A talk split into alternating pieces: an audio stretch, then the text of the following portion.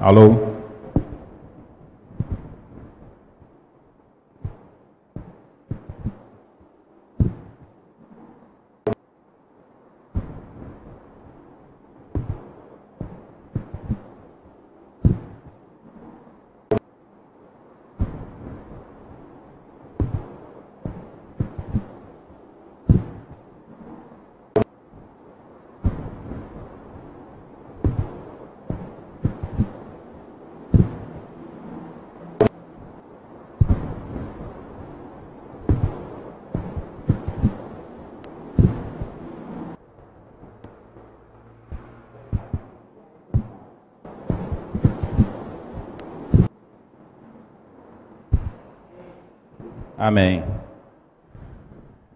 Paz do Senhor. É, não sei quantos que, que, estavam aqui na semana passada. Na semana passada nós falamos sobre os espias, os doze espias. Quem lembra aqui? Semana passada falamos sobre os doze espias. E essa semana a gente vai dar continuidade falando sobre as muralhas de Jericó. Quantos aqui conhecem a história das muralhas de Jericó? Levanta a mão. Todo mundo conhece. Tem até louvores que falam, né? Vem com Josué, lutar em Jericó. E a história das, das muralhas sendo derrubadas é uma das mais famosas.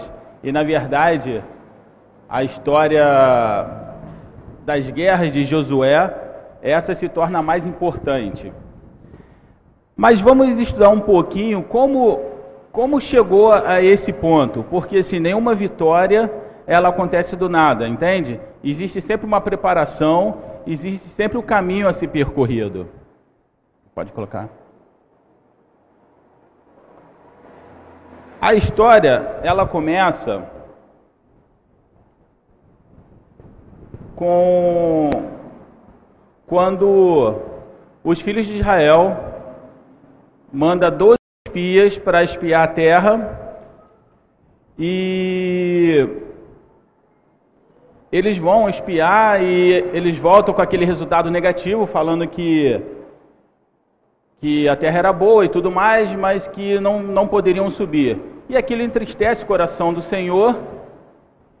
E aquele, aquelas pessoas que, que faz o coração é, esfriar, eles sentem um peso e decidem subir contra, contra os amorreus pelas suas próprias forças.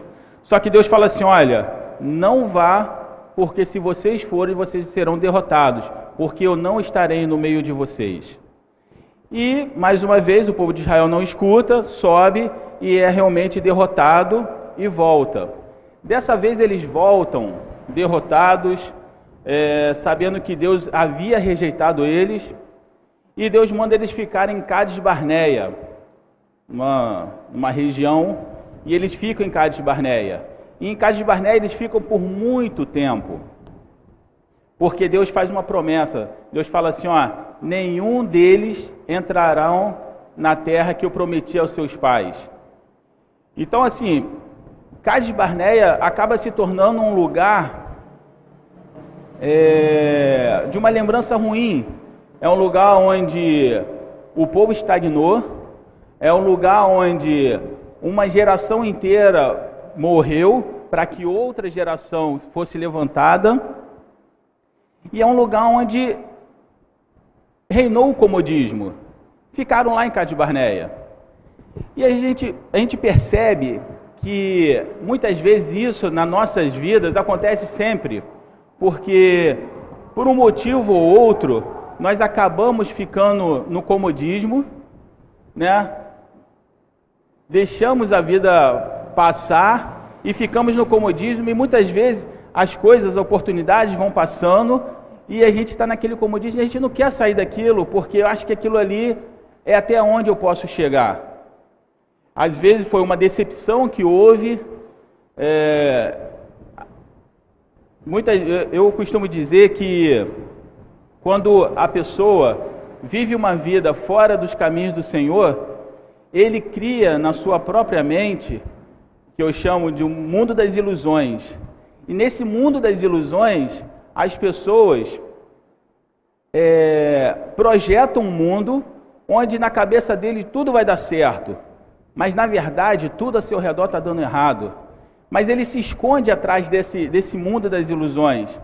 Quando ele, quando ele começa a perceber que isso não está dando certo e que ele está começando a entrar numa, numa depressão, aí muitas pessoas vão para o lado das drogas para poder continuar alimentando esse mundo das ilusões que a gente projeta na nossa cabeça.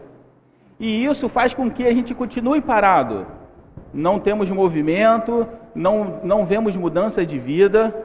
Às vezes vemos os anos passando, temos 20 anos, temos 30 anos, temos 40 anos, os anos vão passando e nada acontece de diferente na nossa vida.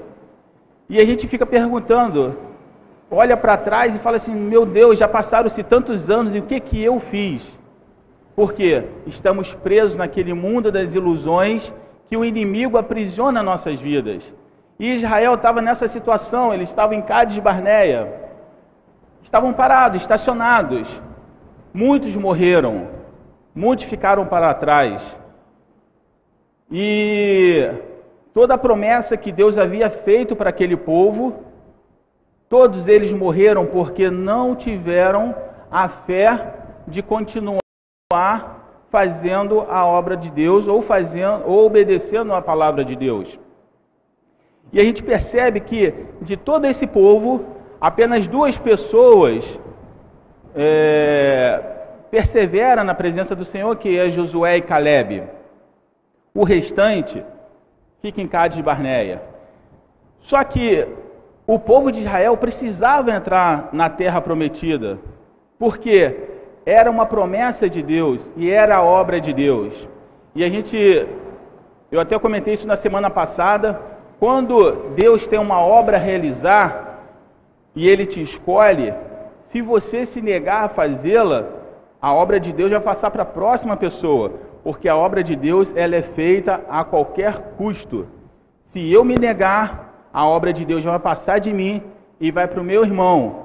E se ele fizer, ele será abençoado. E foi o que aconteceu com esse povo. O povo que saiu da terra do Egito viu a bênção de Deus passar por eles eles morreram no caminho, não conseguiram é, chegar até o final, pereceram no caminho. Só que agora chega uma nova geração, e essa nova geração precisa avançar. Só que essa nova geração já não tem mais a experiência que a antiga geração tinha. A nova geração não viu o mar se abrir, a nova geração não viu as maravilhas que Deus fez. É uma nova geração. E agora, essa geração nasce em Cádiz Barneia. A minha vida sempre foi assim, vou continuar assim, vou morrer assim. Não é assim que as pessoas pensam? Então eu fico pensando que para a nova geração sair de Cádiz Barneia, um lugar onde eles estavam amontoados lá, parado, mas não tinha guerra, de repente para eles era tranquilo. O que eu vou fazer fora de Cádiz Barneia? Mas, a, mas a, a, a ordem de Deus é que avançasse. Nesse, nesse contexto, quem assume o povo de, de Israel, no segundo slide, por favor, quem assume é Josué. Josué vinha aprendendo com Moisés já há bastante tempo. E Josué se torna um homem de guerra necessário para entrar na terra de Canaã.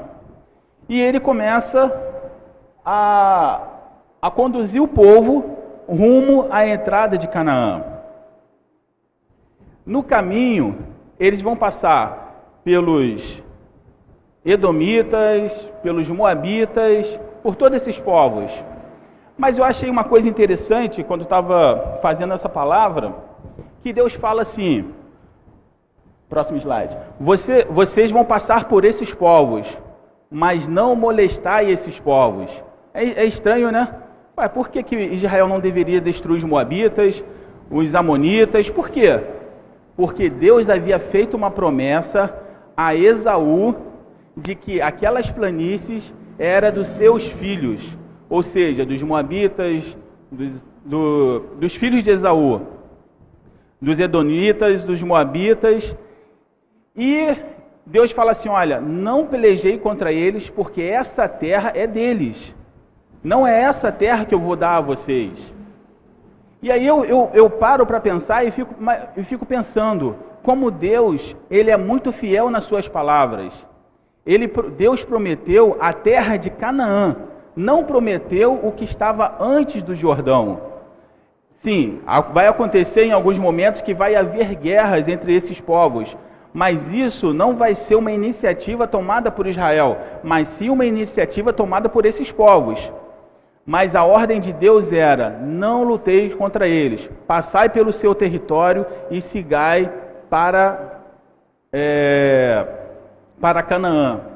O que, que isso nos, nos mostra?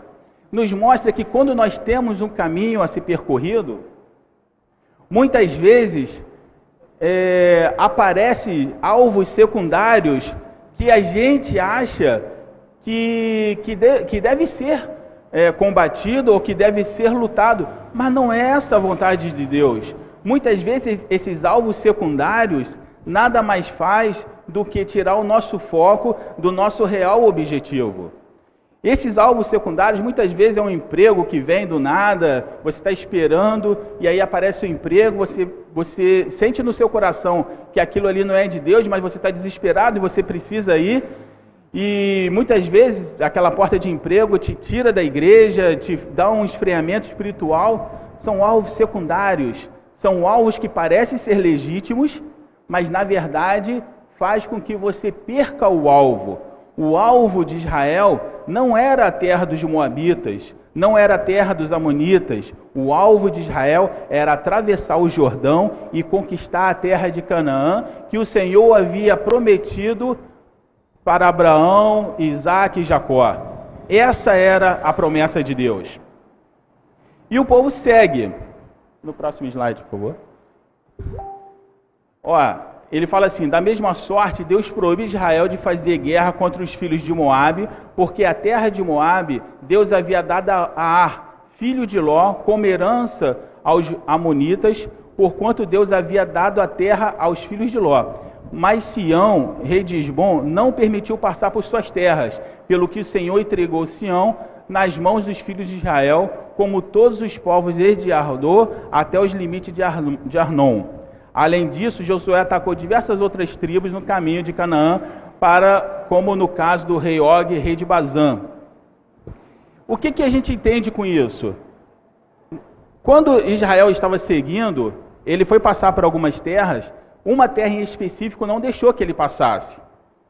Isso a gente vai, vai perceber que muitas vezes acontece. É, estamos na igreja, temos o mesmo objetivo, temos as mesmas teoricamente temos os mesmos objetivos, mas muitas vezes são levantados nossos próprios irmãos para tentar é, atrapalhar a obra que Deus tem na vida de cada um. Isso não acontece? Acontece. Muitas vezes isso, a, a luta, muitas vezes ela não vem de fora, ela vem de dentro. E nós temos que estar preparados para isso também. Deus havia dito: ó, não faça guerra contra eles, mas um desses povos não deixou passar. Então era uma guerra legítima. Por quê? Não era um alvo secundário. Na verdade, ele estava tentando interceptar Israel de completar a sua missão. Entende a diferença? E isso sim, nós precisamos a cada dia pedir a Deus sabedoria e discernimento. Porque são essas estratégias, são essas estratégias muitas vezes indiretas que consegue destruir a vida do servo de Deus. Se a gente pegar na história, eu gosto muito de história, se a gente pegar na história, na Segunda Guerra Mundial, quando a Alemanha invadiu a França, a França foi completamente derrotada e a Alemanha entrou na França. Estava lá.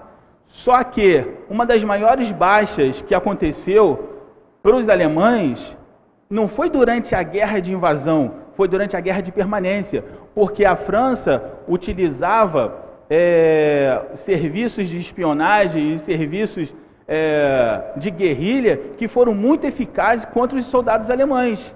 Ou seja, era uma guerra indireta, não existia um uniforme, não existia um ponto específico. Eles eram atacados por onde eles menos esperavam. Às vezes, nos trilhos que ia levar é, armamento para frente de combate, é, a, a resistência é, francesa, às vezes explodia os trilhos, isso fazia com que a, o reforço não chegava, entende? Isso acontece hoje também. Muitas vezes o ataque ela não vem diretamente para você, ela vem nas suas linhas de suprimentos, ela vem te atrasar. Talvez um, uma benção que deveria acontecer em uma semana, se a gente não perceber, acontece um mês, acontece um ano, ou não acontece. Depende de, do, do, ponto, é, até que ponto nós estamos atentos para tudo isso. Entende? Eu estava observando ontem, ontem não, segunda-feira, na Segunda Viva, e aí eu estava até comentando isso com meu filho ontem, que me surgiu uma dúvida em relação a eles, que talvez eu faça essa pergunta na segunda-feira que vem. Eu gostaria de perguntar para eles, pessoal que mora em rua, que, que é viciado em crack, que é viciado em bebida, eu queria perguntar se eles têm a ideia ou se eles lembram como tudo começou. Eu vou antecipar a resposta deles. Eu acredito que eles não vão saber me responder como tudo começou. É, até uma, uma das pessoas que meu filho estava me falando, falou assim: Ah, teve uma pessoa que bebia muito e a esposa foi embora. Acho que foi isso. Eu falei assim: Não, a esposa ir embora foi consequência do que ele bebia. Então não foi onde tudo começou, foi a sequência. Agora, onde tudo começou? Por que, que começou? Eu lembro que eu tinha um amigo no quartel que ele usava maconha. E era um garoto que morava em Caraí, tinha uma condição financeira muito boa. E uma vez eu conversando, contei minha história para ele, aquela coisa toda, e perguntei, cara, por que, que você usa maconha? Ele falou assim: eu não sei, eu uso, eu gosto.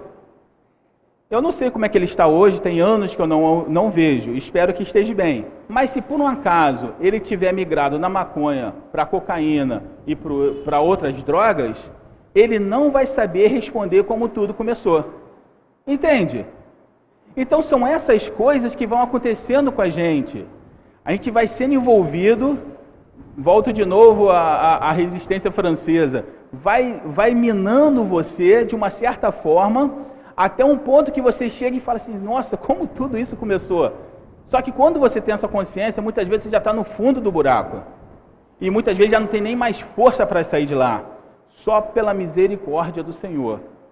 Entende? Então, assim, é interessante a gente, a gente perceber, e é, eu estava até conversando com o pastor há um tempo atrás, que uma das orações que nós precisamos fazer, e precisamos fazer jejum e tudo mais, é seguir o exemplo de Salomão a primeira coisa que Salomão pediu foi sabedoria. A gente está preocupado em fazer muitas coisas, em, em jejuar para que caia a potestade, para que isso, para que aquilo, mas se nós não tivermos sabedoria, é o princípio de tudo, porque lá no livro de, de Provérbios vai falar: o temor do Senhor é o princípio da sabedoria. Se não temos sabedoria, como que eu vou orar para a potestade cair? Porque eu, eu preciso de estratégias para isso.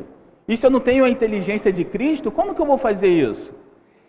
Eu estou falando tudo isso para vocês verem que chegar até Jericó não foi uma tarefa fácil. Entende? A gente canta, ah, vem com Josué lutar em Jericó. Meu irmão, Jericó foi o final de um processo de uma vida inteira. Foi, um, foi o final de um processo, ou talvez o começo de um processo, de uma entrega da vida com Deus. Entende? Então, assim, existe todo, todo esse, é, toda essa, essa preocupação. E ali embaixo eu escrevi assim: é importante ressaltar que isso aconteceu no caminho de Canaã, para, ou seja, no Vale do Jordão. Próximo, por favor. No Vale do Jordão. É, embora Israel não fosse. Peraí. Embora Israel não fosse habitar no Vale do Jordão, ainda assim a margem seria o ponto estratégico. O que, que, o que, que a gente aprende com isso aqui? Quando Israel passa por esse povo e eles têm que atacar, logo em seguida vem um rei que não faz parte da promessa de Deus, que é o rei Og, rei de Bazã. E Josué luta contra esse rei e o derrota e acaba com eles ao fio da espada. Mas por que, que isso é importante? Por que, que foi importante essas guerras antes de entrar em Canaã? Simplesmente porque a entrada de Canaã, antes do Rio Jordão, era o ponto de, seria o ponto de partida para um ataque principal a Jericó. Agora imagine em termos estratégicos, em termos militares, você pega uma força considerável e vai atacar Jericó. E no momento que você está atacando Jericó, esses povos vêm e atacam seu acampamento. Entende? Então, assim, o que, que, eu, o que, que eu quero dizer com isso? Eu quero dizer que, quando nós temos um alvo, nós precisamos seguir sim, mas precisamos resolver tudo né, no caminho disso. Não podemos deixar pecados para trás, porque quando estivermos lá na frente, esses pecados vão vir a ser apontados sobre nossas vidas. E muitas vezes esses pecados podem ser determinantes para acabar com a nossa vida espiritual. Entende? O inimigo, ele é estrategista. Ele, eu não sei quantos, quantos, quantos milhões de anos a, a humanidade vive, mas ele vem apre, aprendendo durante todo esse tempo. O que nós sabemos hoje, ele sabe muito mais em termos de estratégia e tudo mais. A inteligência que, deu, deu, que Deus deu aos homens, vocês não acham que o diabo aprendeu com isso também? Com certeza. Então, assim, não se iludam pensando que o diabo ele, ele não tem estratégias eficazes. Tem sim. E se nós não tivermos a sabedoria do Espírito Santo, nós vamos perecer. Então, assim, precisamos seguir? Precisamos seguir. Mas a nossa vida tem que estar resolvida a cada passo que seguimos. Não podemos encobrir pecado. Sabe por quê? Porque se acontecer isso, a gente vai ver lá na frente, depois que eles derrotam é, Jericó, Acã pega algumas coisas e leva para o seu acampamento. E essas coisas que Acã leva para o seu acampamento foi determinante para a derrota do povo de Israel junto ao povo em Ai. O povo foi derrotado, se você olhar estrategicamente, foi uma coisa ridícula. Não tinha como Israel ser derrotado. Mas Deus pesou a mão, por quê? Porque alguém abriu uma brecha gigantesca. E detalhe, as vitórias que Josué teve ao longo do caminho não foi pela força dele, foi porque Deus estava com ele. Então, assim, no momento que Deus o abandona, uma, um pequeno efetivo inimigo conseguiu fazer um estrago grande nas fileiras de Israel. Entende? Então, assim, nós precisamos seguir, mas precisamos estar cobertos a cada passo que, que, que vamos seguindo. Porque se não fizermos isso, pode Pode não, vai acontecer que os nossos pecados podem nos, nos derrotar lá na frente. E Josué, sabendo disso, ele derrotou todos os inimigos que tinha antes de entrar em Canaã para poder lhe fazer um ataque tranquilo. Ele não precisava se preocupar com a retaguarda. A retaguarda estava coberta, já tinha sido tudo resolvido, já estava tudo tranquilo. Agora é só seguir em frente. Precisamos resolver a nossa vida diante de Deus pecados, precisamos confessá-los, precisamos pedir o arrependimento, para que possamos seguir e seguir em vitória. É, próximo, por favor. Com a morte de Moisés, Josué assume a liderança e a tarefa de entrar em Canaã. Ele precisava dominar as cadeias de montanhas de Canaã. Feito isso, teria uma vantagem estratégica na região. Aquelas, aquelas não volta, por favor. Não, volta. Aquelas cadeias Volta. Isso. Aquelas cadeias. O, o, na verdade, a, a estratégia de Josué era dominar aquelas cadeias. De posse daquelas, daquelas montanhas, ele teria uma, uma, uma superioridade estratégica na região. Esse, esse princípio de estratégia é utilizado até hoje. Até hoje é utilizada essa estratégia. Você domina uma a gente chama, chamava de cota, né? Você domina uma cota e essa cota é seu ponto estratégico, porque você está no alto e você tem visão de todo o campo. Mas para ele chegar lá, ele precisava passar por Jericó. Agora vem um grande problema: enfrentar Jericó. Só que é interessante que quando é, ele, eles estão se preparando para enfrentar Jericó, e se a gente for ler no livro de Levíticos, a gente vai ver que antes de tudo isso acontecer, Moisés vem, adverte o povo, relembra novamente todas as leis, relembra novamente todas as promessas de Deus, Depois disso, Deus faz novamente um novo pacto com Israel. Por quê? Porque a geração anterior havia morrido e havia uma geração nova. Deus faz um novo pacto com essa geração. Logo depois disso, Josué chama todos os homens e faz a circuncisão de todos os homens. A circuncisão mostra que havia uma aliança do homem com Deus. Então, assim, os homens estavam fazendo uma aliança com Deus. Olha só, toda essa preparação para atacar Jericó. Tem toda essa preparação. Logo depois disso, eles celebram a Páscoa. Depois de todo esse, de tudo isso, agora sim, vamos atacar Jericó. E quando eles chegam em Jericó, eles dão de cara com uma muralha. Não, antes disso, eles têm que atravessar o Jordão. Desculpa. Próximo slide, por favor. Antes disso, eles têm que atravessar o Jordão. E aí acontece o primeiro milagre na, na, sob a liderança de Josué. O Jordão, ele se abre quando a arca de Deus é, pisa na, na, na, margem do rio Jordão, o Jordão se abre e o povo passa em, terra, em, pé, em pé enxuto. Ali já estava mostrando: olha, o nosso general é sobrenatural. A partir de agora, nada segura a gente. Nós nos santificamos, nós fizemos o concerto com o Senhor, nós estamos fazendo a vontade de Deus. E uma coisa que parecia ser boba, mas Deus mostra assim: ó, pode ser simples, mas eu vou mostrar para vocês. Vocês vão passar aqui ó, em terra seca. Eu vou abrir o Jordão para vocês passarem. E eles passam em terra seca.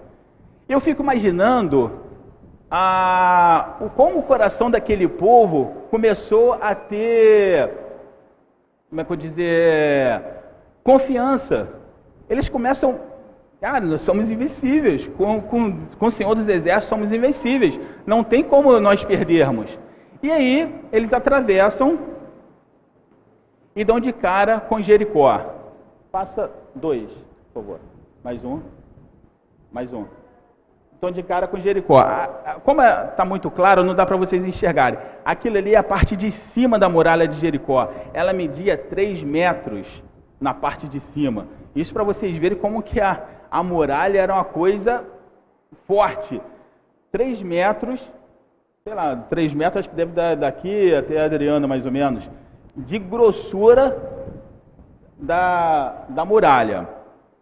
Ela media 3 metros e meio de separação e um quilômetro de circunferência. Era um quilômetro em volta. Próximo, por favor. Aqui a gente tem mais ou menos a visão. As paredes em torno era de 9 metros. Tá vendo? 9 metros de altura. Era praticamente uma cidade intransponível. Não tinha como você. Eu acho que naquela época nem existia armas suficientes para derrotar isso aqui. Porque eu acho que aquelas catapultas foram inventadas depois. Eu acho que não existia arma que conseguia derrotar isso aí. Mais uma, por favor. Essas são parte das escavações feitas hoje lá em Jericó, que ainda mostra, ó, aquilo ali, esses tijolos eram tijolos que eram secados ao sol, ou seja, o troço era duro igual pedra, tá vendo? As bases da, da coluna, olha a grossura que era. Era coisa muito forte. Próximo. Aqui também mostra mais uma parte da escavação. E o que, que, que Josué faz? Josué manda espias para a cidade para poder relatar tudo que, que via, tudo, é, o que, como acontecia lá, para poder trazer essa informação para Josué. E aí, esses espias, eles são descobertos. É interessante que eu coloquei ali embaixo. Observamos que os espias apenas relatam o que viram, não dão sugestão estratégica de como, como no caso dos dez espias. Entendeu? Os espias foram, a missão deles era o quê? Tudo que vocês vê, traz para mim. Só. Não quero opinião. Deus é conosco e acabou. Não quero opinião. Só me fala tudo que vocês viram. O que foi diferente dos dez espias, que eles foram, viram, trouxeram o relato e deram o seu parecer. É impossível subir contra aquele povo. Tá entende a diferença desses espias para os dez espias? Quem dá o veredito das coisas não é um homem, é Deus. E ponto final. Não tem conversa. A gente, qual, qual o problema? Traz o problema. Esse é o problema? Ok, vamos orar, porque quem vai dar a palavra final é Deus. Eu não vou dar veredito nenhum, quem dá é Deus. E aí, os espias vão, a gente já conhece essa história. Chegam lá, eles são descobertos. Raabe, que era uma prostituta, é, ela, ela, ela protege esse, esse, esse, esses dois espias. Né? Depois ela, ela consegue colocar uma corda para que eles eles fugissem, aquela coisa toda. Eu estava ouvindo algumas, alguns relatos sobre, sobre Raab e eu acho interessante. Teve um, eu acho que foi um general na Segunda Guerra, falou assim, a, falou assim em relação a Raab, é, Raab deveria ser fuzilada por ter traído o seu povo. Esse foi o, o, pensamento dele. Mas eu fiquei pensando, eu falei assim, nossa, ela, ela traiu o povo, o seu povo, aquela coisa toda. Mas eu fiquei pensando, quando, quando Jesus fala assim: Olha, vocês têm que temer não aos homens, mas quem pode lançar o seu corpo e sua alma no, na, nas profundezas do inferno. Entende? E o mais importante que eu acho, que eu, que eu, que eu aprendo com, com Raabe, é que ela teve essa percepção. E uma, uma outra coisa que eu acho interessante, que ela sabia da, da força que as muralhas tinham. E ela acreditou que o povo de Israel ia vencer, ia destruir. Não é uma coisa interessante de se pensar? A fé dessa mulher. Talvez uma fé que muitos dos israelitas que pereceram no deserto não tiveram. Ela sabia na cidade que ela vivia, ela sabia de como era fortificada, ela sabia da altura, ela sabia que era intransponível e talvez ela pode ter até presenciado outras guerras que tentaram invadir e não conseguiram. Só que dessa vez ela falou assim: não, dessa vez isso aqui vai ser destruído. E o Deus realmente está com esse povo. Eu quero me converter a esse Deus. Mas entende a fé dessa mulher? Às vezes a gente passa direto por, por algumas situações na, na, Bíblia que a gente não para para meditar. Ela teve mais fé do que aquela, aqueles dez espias anos atrás. E era uma mulher incrédula, uma mulher que, que, que não servia a Deus, mas ela teve fé, e isso foi predominante para salvá-la, ela e sua família. E aí, Deus fala assim: olha, vocês vão rodear durante seis dias as muralhas. Eu fico imaginando, por que seis dias? Né? Vão, vão rodear seis dias e no sétimo vão rodear sete vezes. Na, na verdade, são sete, teria que rodear sete dias. Eu fico pensando, por que sete? Não poderia ser um dia só? Não poderia Deus chegar e acabar logo com aquilo tudo? Por que sete? E aí eu fiquei pensando de. É, Amã, quando vai mergulhar no Rio Jordão, que tem que mergulhar sete vezes também, eu fiquei pensando, nossa, sete, o que, que significa? Significa a perseverança que nós precisamos ter. Deus pode mudar nossa vida agora, sem sombra de dúvida. Mas será que estamos preparados para isso? Será que buscamos a Deus apenas para ser abençoado ou buscamos o abençoador? Deus quer saber disso. E aí ele coloca algumas tarefas, ó, seis dias vocês vão rodear. E eles obedecem, o povo de Israel obedece. Seis dias rodeando, rodeando, rodeando. E aí no sétimo dia, no sétimo dia, é interessante, passa mais um, que no sétimo dia, ele fala assim, ó, no sétimo dia, é, o dia mais importante, Josué, Josué levantou de madrugada, quando ainda raiava ao alvorecer. E aí essa, essa parte, que quando Josué levanta antes, do, antes de, de, de amanhecer, isso me fez lembrar, quando eu estive lá em Israel, que os rabinos intensificavam a oração quando já estava prestes a amanhecer, porque tem uma palavra que diz que devemos tomar posse da alva. E eles fazem isso até hoje.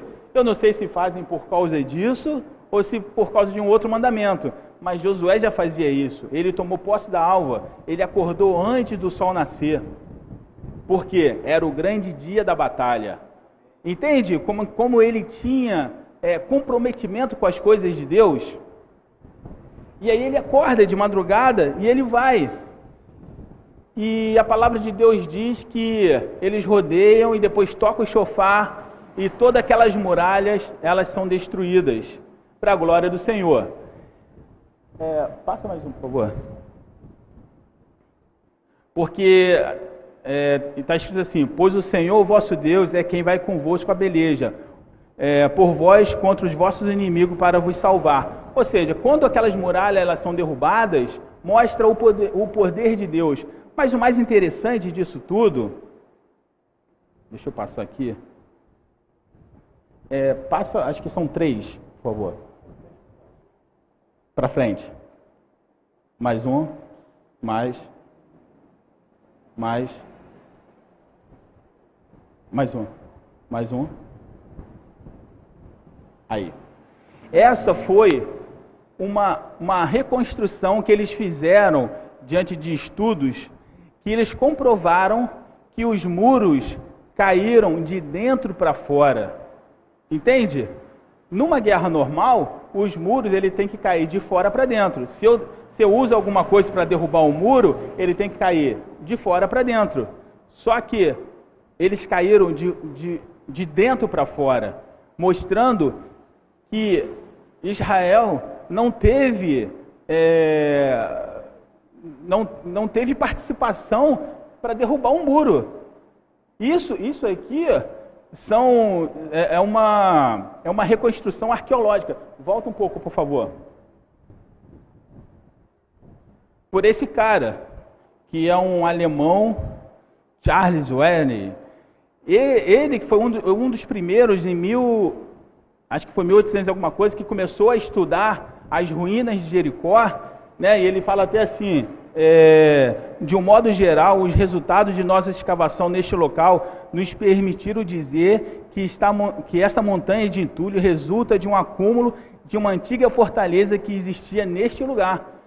Então, assim, não é apenas uma história, não é apenas uma fábula. Existem comprovações arqueológicas de que isso aconteceu. Talvez eles podem falar, ah, foi um terremoto, e foi, pode ter sido um terremoto, mas foi um terremoto que, que Deus criou para derrubar. E o mais interessante, foi um terremoto localizado, porque Israel que estava do lado de fora, ninguém morreu, ninguém foi afetado. Foi um terremoto localizado, entende? Como é que Deus é, é, soberano? Por mais que a ciência tenta, tenta desqualificar Deus, eu falo, tá, foi um terremoto, mas foi um terremoto localizado. Por que, que o povo de Israel não morreu? Por que, que só as muralhas, por que, que só o objetivo de Israel foi alcançado nesse terremoto? Porque o terremoto foi feito por Deus. É simples assim. Entende? Então, assim, a própria, a própria a ciência, ela comprova que Deus ele é soberano. E quando eu fui fazer algumas pesquisas sobre Josué, a gente, vai, a gente vê que na comunidade é, científica, por mais que eles tentam desqualificar, eles admiram a história de Josué, porque é algo grandioso. E assim, é tão, é, é, é tão grandioso que tem uma outra, uma, um outro episódio que acontece, que as pessoas, que provavelmente a ciência nem quer entrar muito nesse relato, porque é mais difícil de explicar, quando Josué fala assim, ó, sol, detenha-se, lua, pare, e o sol e a lua para. Entende? A, a, a, a, ciência tenta até não entrar nesse mérito, porque é mais difícil ainda de, de, de de explicar, porque se o sol para, a terra para, o universo para, tudo para, por causa da palavra de um homem. Olha a intimidade desse homem com Deus. Entende? Então, assim, são essas coisas que vai, que vai mostrando que nós precisamos estar servindo a Deus. E aí, vendo mais algumas escavações, passa dois, por favor. Uma coisa me chamou muito a atenção. Aí. Ó, nas escavações, está escrito assim: foram encontradas provas de que grãos não foram saqueados, e o que seria comum em uma, em uma invasão militar. Isso prova que a palavra de Deus está correta até nos mínimos detalhes, porque Deus disse para Josué: destruir Jericó e não levar nada de lá. E a prova está aqui até hoje. Eles acharam o, é, vasos que ainda continham mantimentos, claro, o mantimento já estragado e tal, mas estavam lá os mantimentos, ou seja, Israel invadiu, destruiu as muralhas, foi lá, fez o que o Senhor mandou e a prova está aqui até hoje. Entende? Então, assim, quando você percebe que a palavra de Deus ela não é apenas uma, uma história para fazer uma criança dormir, você percebe o poder de Deus, você fala assim: nossa, é um milagre a muralha ter caído e é um milagre ter esse negócio até hoje para os estudiosos comprovar que a palavra de Deus tem razão de fato. Entende? Porque assim, se a gente pensar que Israel estava vindo de Cádiz Barneia, que não tinha agricultura, que não tinha nada, qual seria o principal objetivo quando você invade uma cidade? Claro, seria é, saquear a comida daquele povo. Porque, afinal de contas, o exército está atacando, mas tem uma retaguarda cheia de mulheres, crianças e velhos para ser alimentado. Entende? Só que Israel não precisava disso, porque Deus alimentava o povo com maná que vinha do céu. Entende? Então, assim, era apenas obedecer, só isso. Deus só quer isso de você. Obedeça. Primeiro, peça sabedoria. Depois, obedeça. É isso que Deus quer. E aí, uma outra coisa interessante, próximo, por favor. Uma outra coisa interessante que Josué amaldiçoou aquela, aquela cidade, e essa cidade, ela é, ela é ruína até hoje. Nada foi construído depois disso. Você vê em vários outros sítios arqueológicos de cidades que foram destruídas, que depois criaram-se novas civilizações. Você vê lá é, Jerusalém, que foi destruída, depois foi criada novas civilizações. Roma foi destruída, depois criaram novas civilizações na Grécia, mas essa cidade em específica nunca mais foi construído, porque Josué o amaldiçoou e disse: Maldito seja quem, quem construísse. E eu acho que os caras levaram isso a sério, porque ninguém mais construiu mais nada lá, está lá em ruínas até hoje. Então, meus, meus irmãos, é, o que, que nós aprendemos com tudo isso? Nós aprendemos que para chegarmos a um objetivo, existe todo um processo que nossa vida precisa passar. Entende? Josué passou por todo, por todo esse processo. Só que isso não era a vitória final. Essa era a primeira vitória de Josué.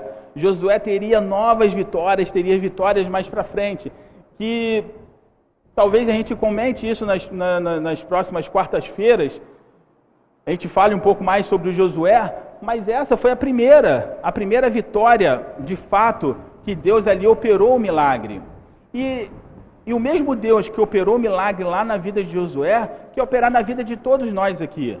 A única diferença nossa para Josué é o que o próprio Deus aconselhou Josué: ser forte, ser valente, e eu serei contigo.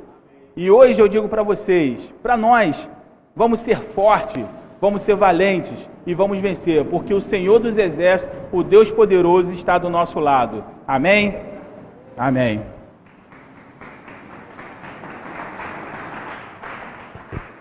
Glória a Deus, toda palma seja dada ao Senhor Jesus Cristo. E a honra também